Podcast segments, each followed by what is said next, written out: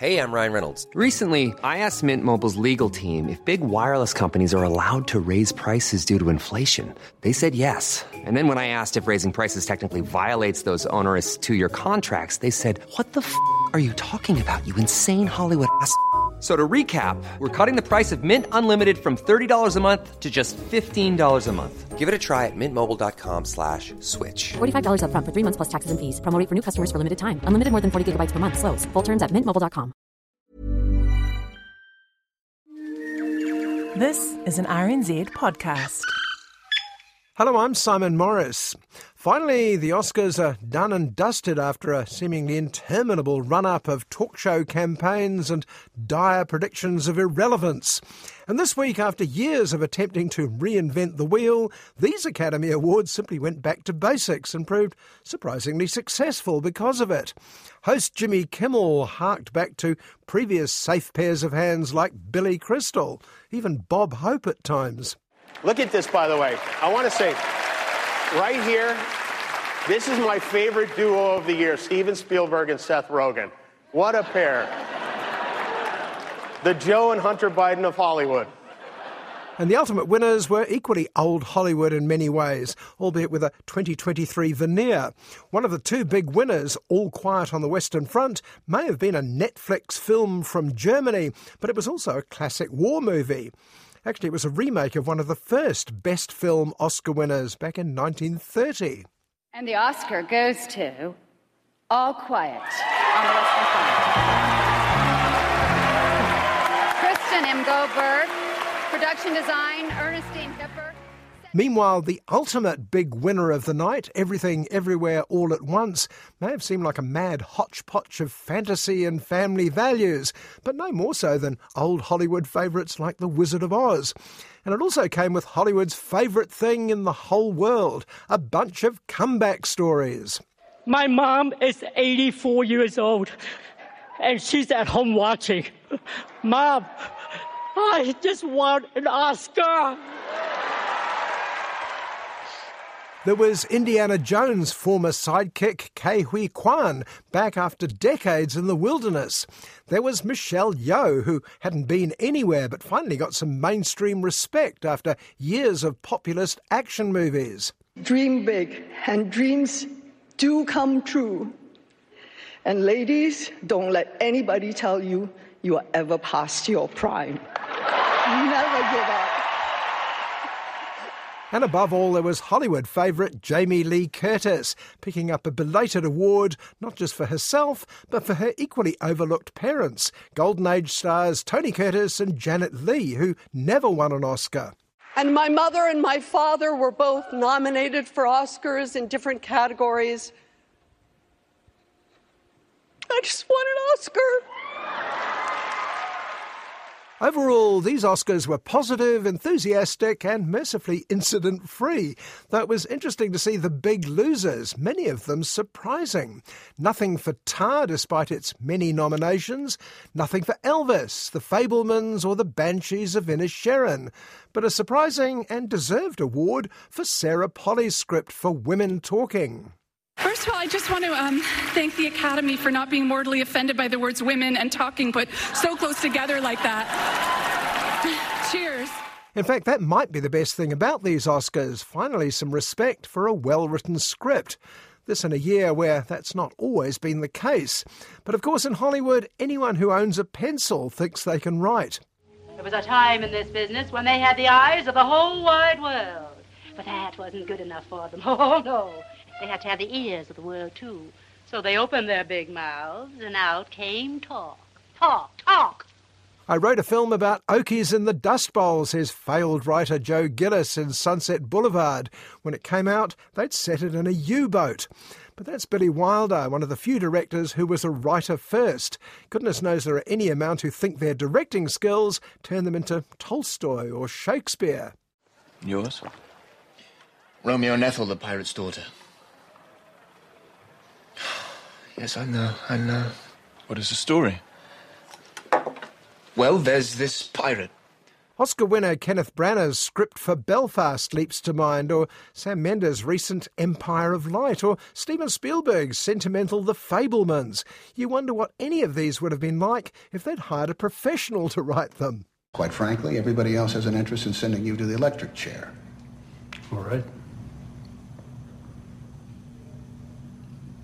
You don't seem alarmed.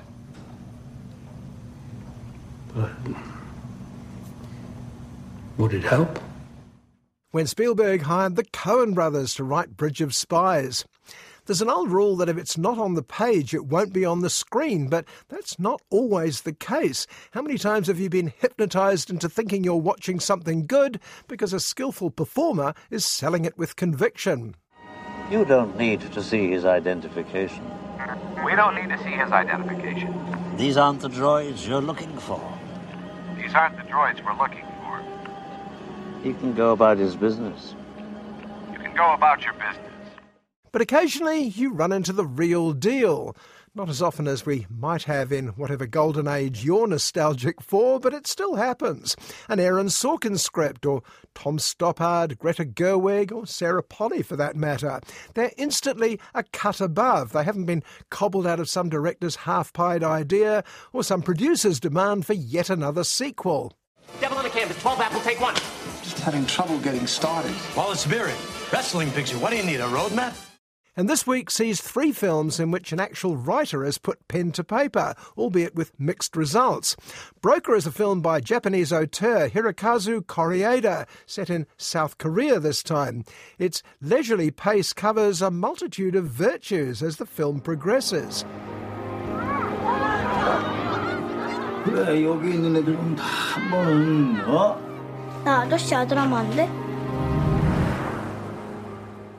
On the other side of the street is a novelty genre picture called sixty-five. Space travel meets dinosaurs, Back to the Future or Into the Past. In sixty-five's case, at least the writers realised they had to put a bit of work into selling something like that. We've crash-landed on an uncharted celestial body. Location unknown. I don't know where we are. But first, an actor whose success has almost been his downfall. English star Bill Nighy is so fixed in the public mind with popular fluff like Love Actually, Pirates of the Caribbean and the Best Exotic Marigold Hotel that we tend to forget how good he actually is. Hopefully his Oscar-nominated Living may change all that.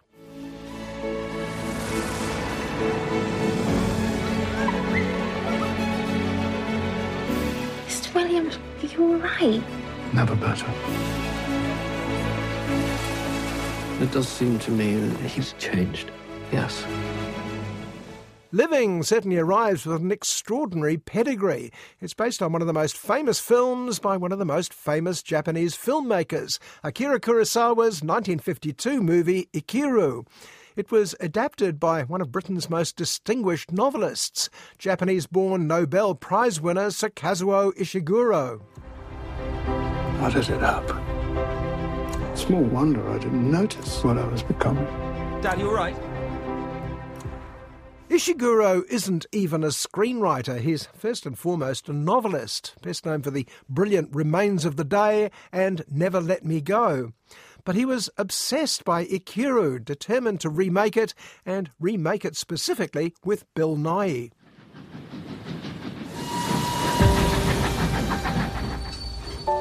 From when I was a child, what I wanted was to be a gentleman. Bill Nighy has a certain English quality, more specifically a very old-fashioned English character that was prevalent in the fifties and early sixties.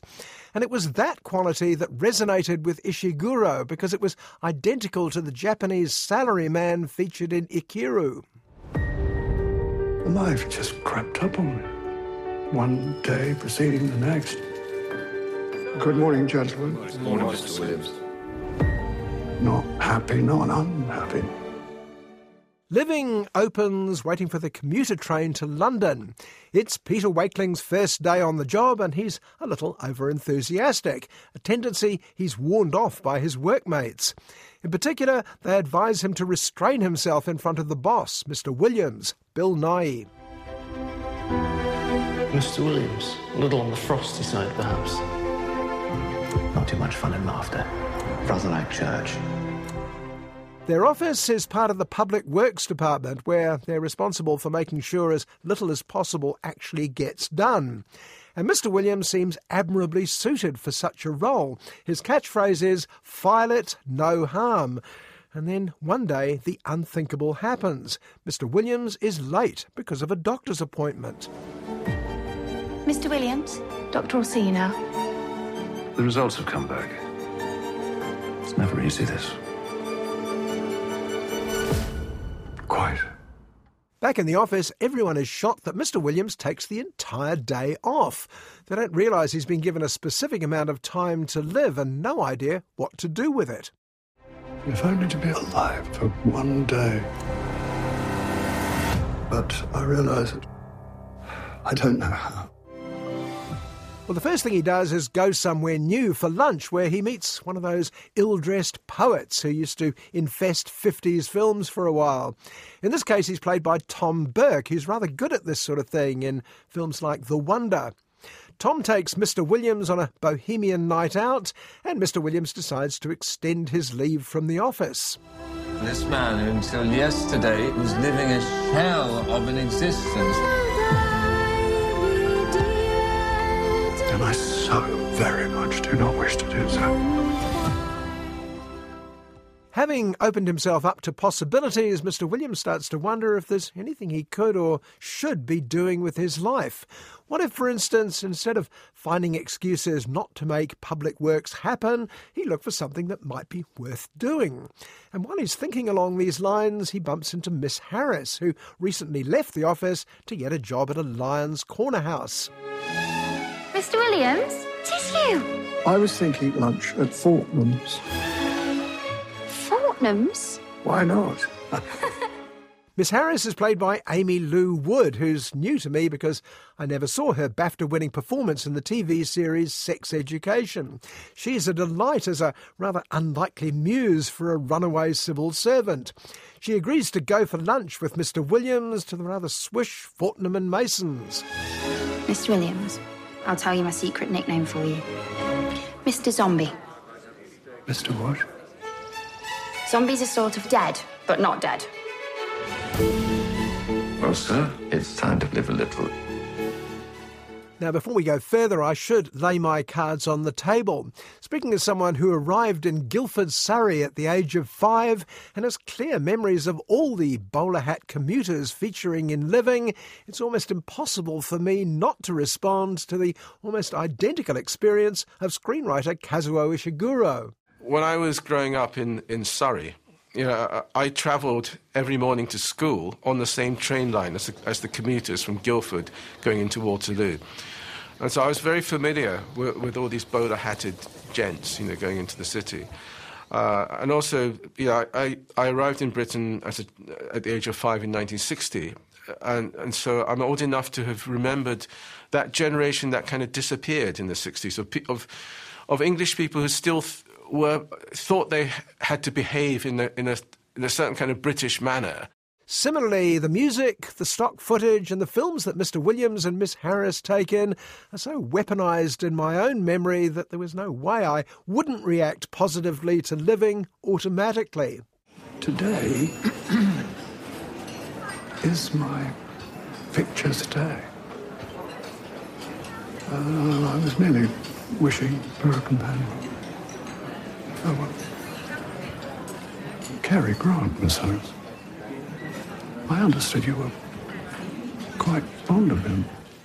But there's far more to the film than simply accurate targeting. The script is dazzling, and yes, it includes the shock surprise that made Kurosawa's original film such an unexpected success.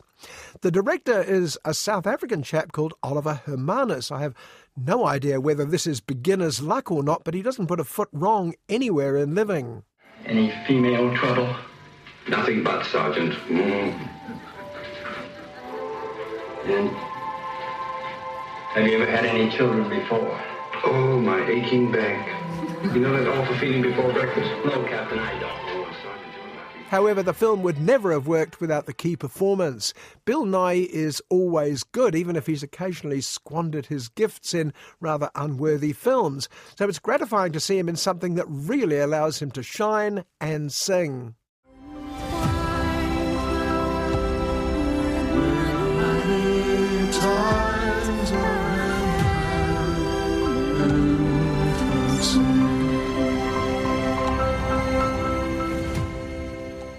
Bill has been nominated for several awards this year.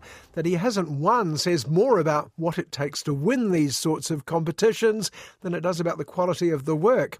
Go and see Living and make up your own minds and take a hanky or two. Bravo, Miss Harris. Now I remember what it's like to be alive. Today seems to be devoted to Japanese masters for some reason, including the great Hirokazu Koreeda. Now, I first ran into him in a film called I Wish, the Wishing on a Bullet Train movie, and then the equally charming Like Father, Like Son, After the Storm, and the Cannes Film Festival winner Shoplifters.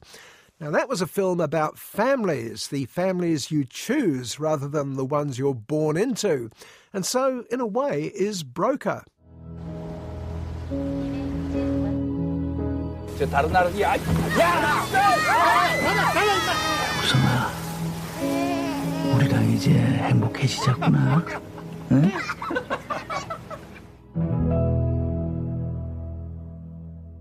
Broker is actually set in South Korea, not Japan, and it stars Korean actor Song Kang-ho of Parasite fame. It rests on a gimmick that may or may not be true in Japan or Korea. There's a box where you can leave unwanted babies anonymously. The nearby church will then seek out suitable new parents.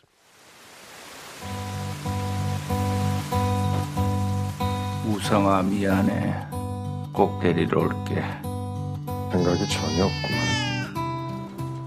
Broker opens with just such a deposit, and the mother takes off, leaving a note that reads, "I'll be back soon." Well, the two men running the baby box assume that's the last they'll see of her. They take over baby Woo-sung and get set to put him up on the market.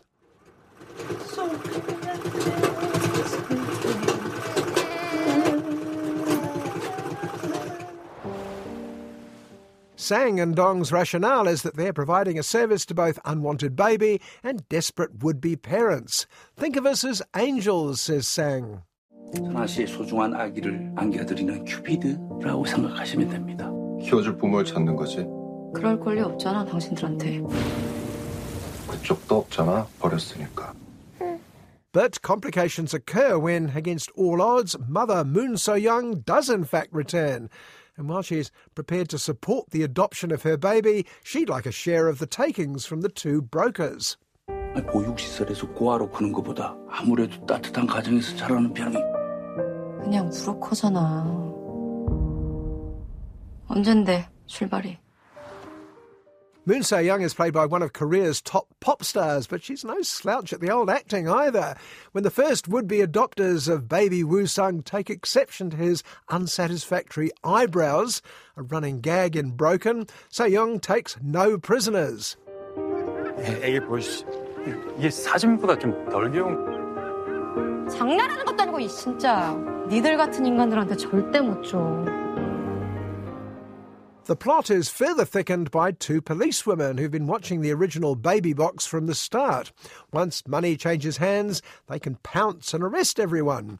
But they're also alerted to a recent murder which may implicate one, two, or all of our would-be baby brokers. 하지만 전문적인 브로커라고 보기에는 뭔가 행동도 어설프고. Like Shoplifters, there's a nod to the long, rambling sagas of Charles Dickens, particularly Oliver Twist and its ad hoc family of artful dodgers. The final piece of the fictitious family, this is a car full of liars, says one, is a nine-year-old orphan. Hae-jin may be long past the usual age of adoption, but he's prepared to join any family who'll have him. 아니 왜 우리 가족 여행을 방해하고 그래? 나 다 알아. 가족 아닌 거. 우성이 팔려고 그러잖아. 너 좀 더 찾아보면 더 좋은 조건에 상대가 있을 텐데.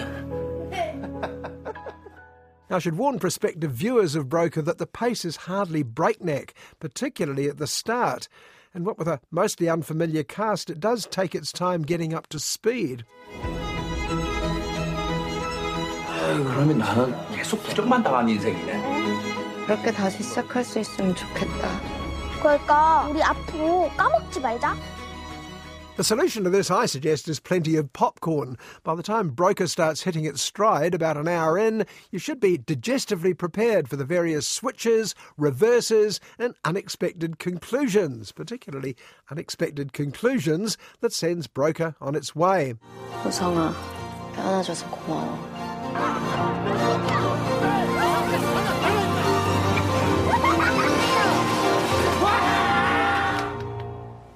Now, I have to say that Broker wasn't quite up to the standard of Shoplifters, but the relief at knowing that the script was nevertheless in the hands of a real writer, rather than merely someone who owns a pen, is worth the price of admission these days. 나 혼자 했으면 아무것도 못했을 거야. 굳이 뭐 혼자 다 할 필요는 없어.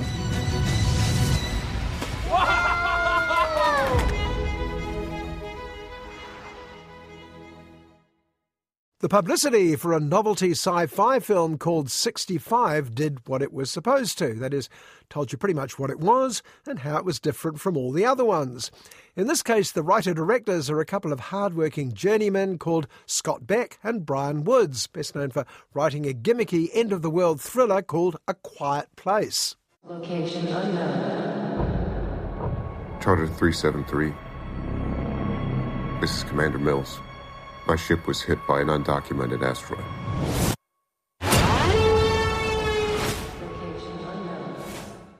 A Quiet Place, you may remember, involved the world overrun by monsters with uncanny hearing, so everyone keep quiet.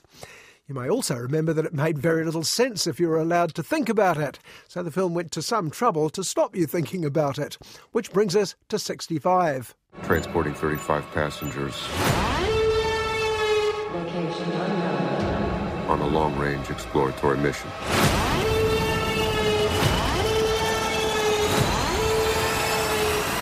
The trailer tells us that astronaut Mills, Adam Driver, was transporting people from outer space only to crash land on a stray planet, or celestial body as he prefers.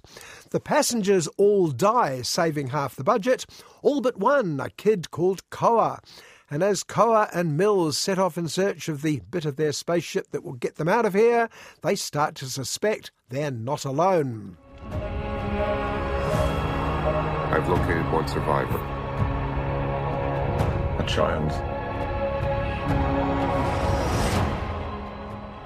In fact, they're not remotely alone. The hills are alive with the sound of all sorts of gigantic beasts. Have they landed on the planet Pandora? Is this the magical world of Oz? Or is this some sort of high concept involving the number sixty-five?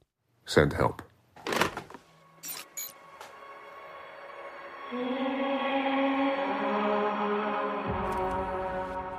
Which is why we're grateful for the fact that the movie keeps flashing up helpful captions. Captions that tell us we've actually landed on the planet Earth.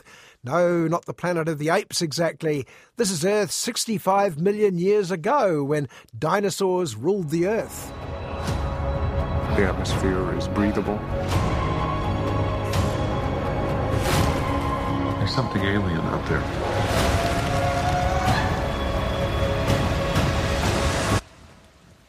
Now, at the risk of being the killjoy blowing the whistle on the Easter Bunny or the Tooth Fairy, there are two essential elements in science fiction that don't actually exist.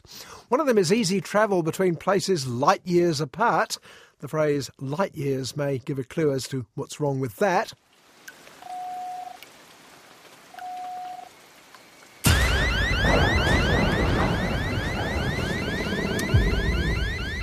And the other is time travel, despite countless enjoyable stories on the subject going back to dear old H G Wells' Time Machine. But just because it's nonsense doesn't mean you can't use the idea.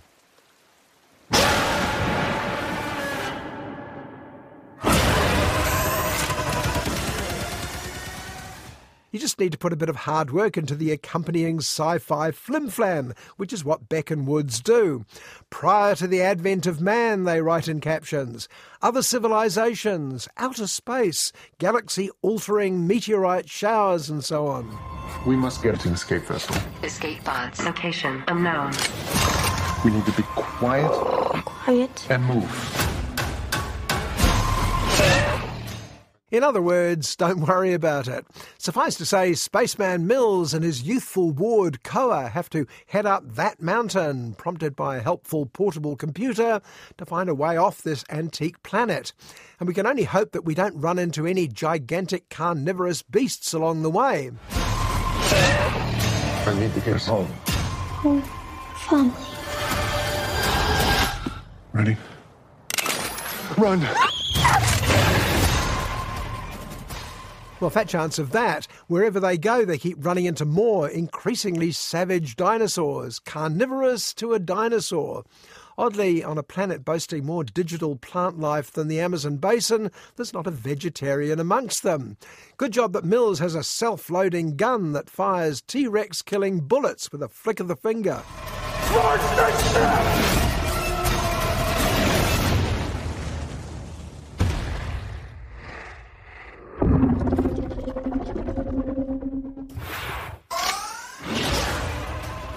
Now, I suspect I've failed to convince many of you that sixty-five is a groundbreaking sci-fi classic. It's an astronaut meets dinosaur potboiler with a couple of okay surprises along the way and holes in the plot you could hurl stegosauruses through.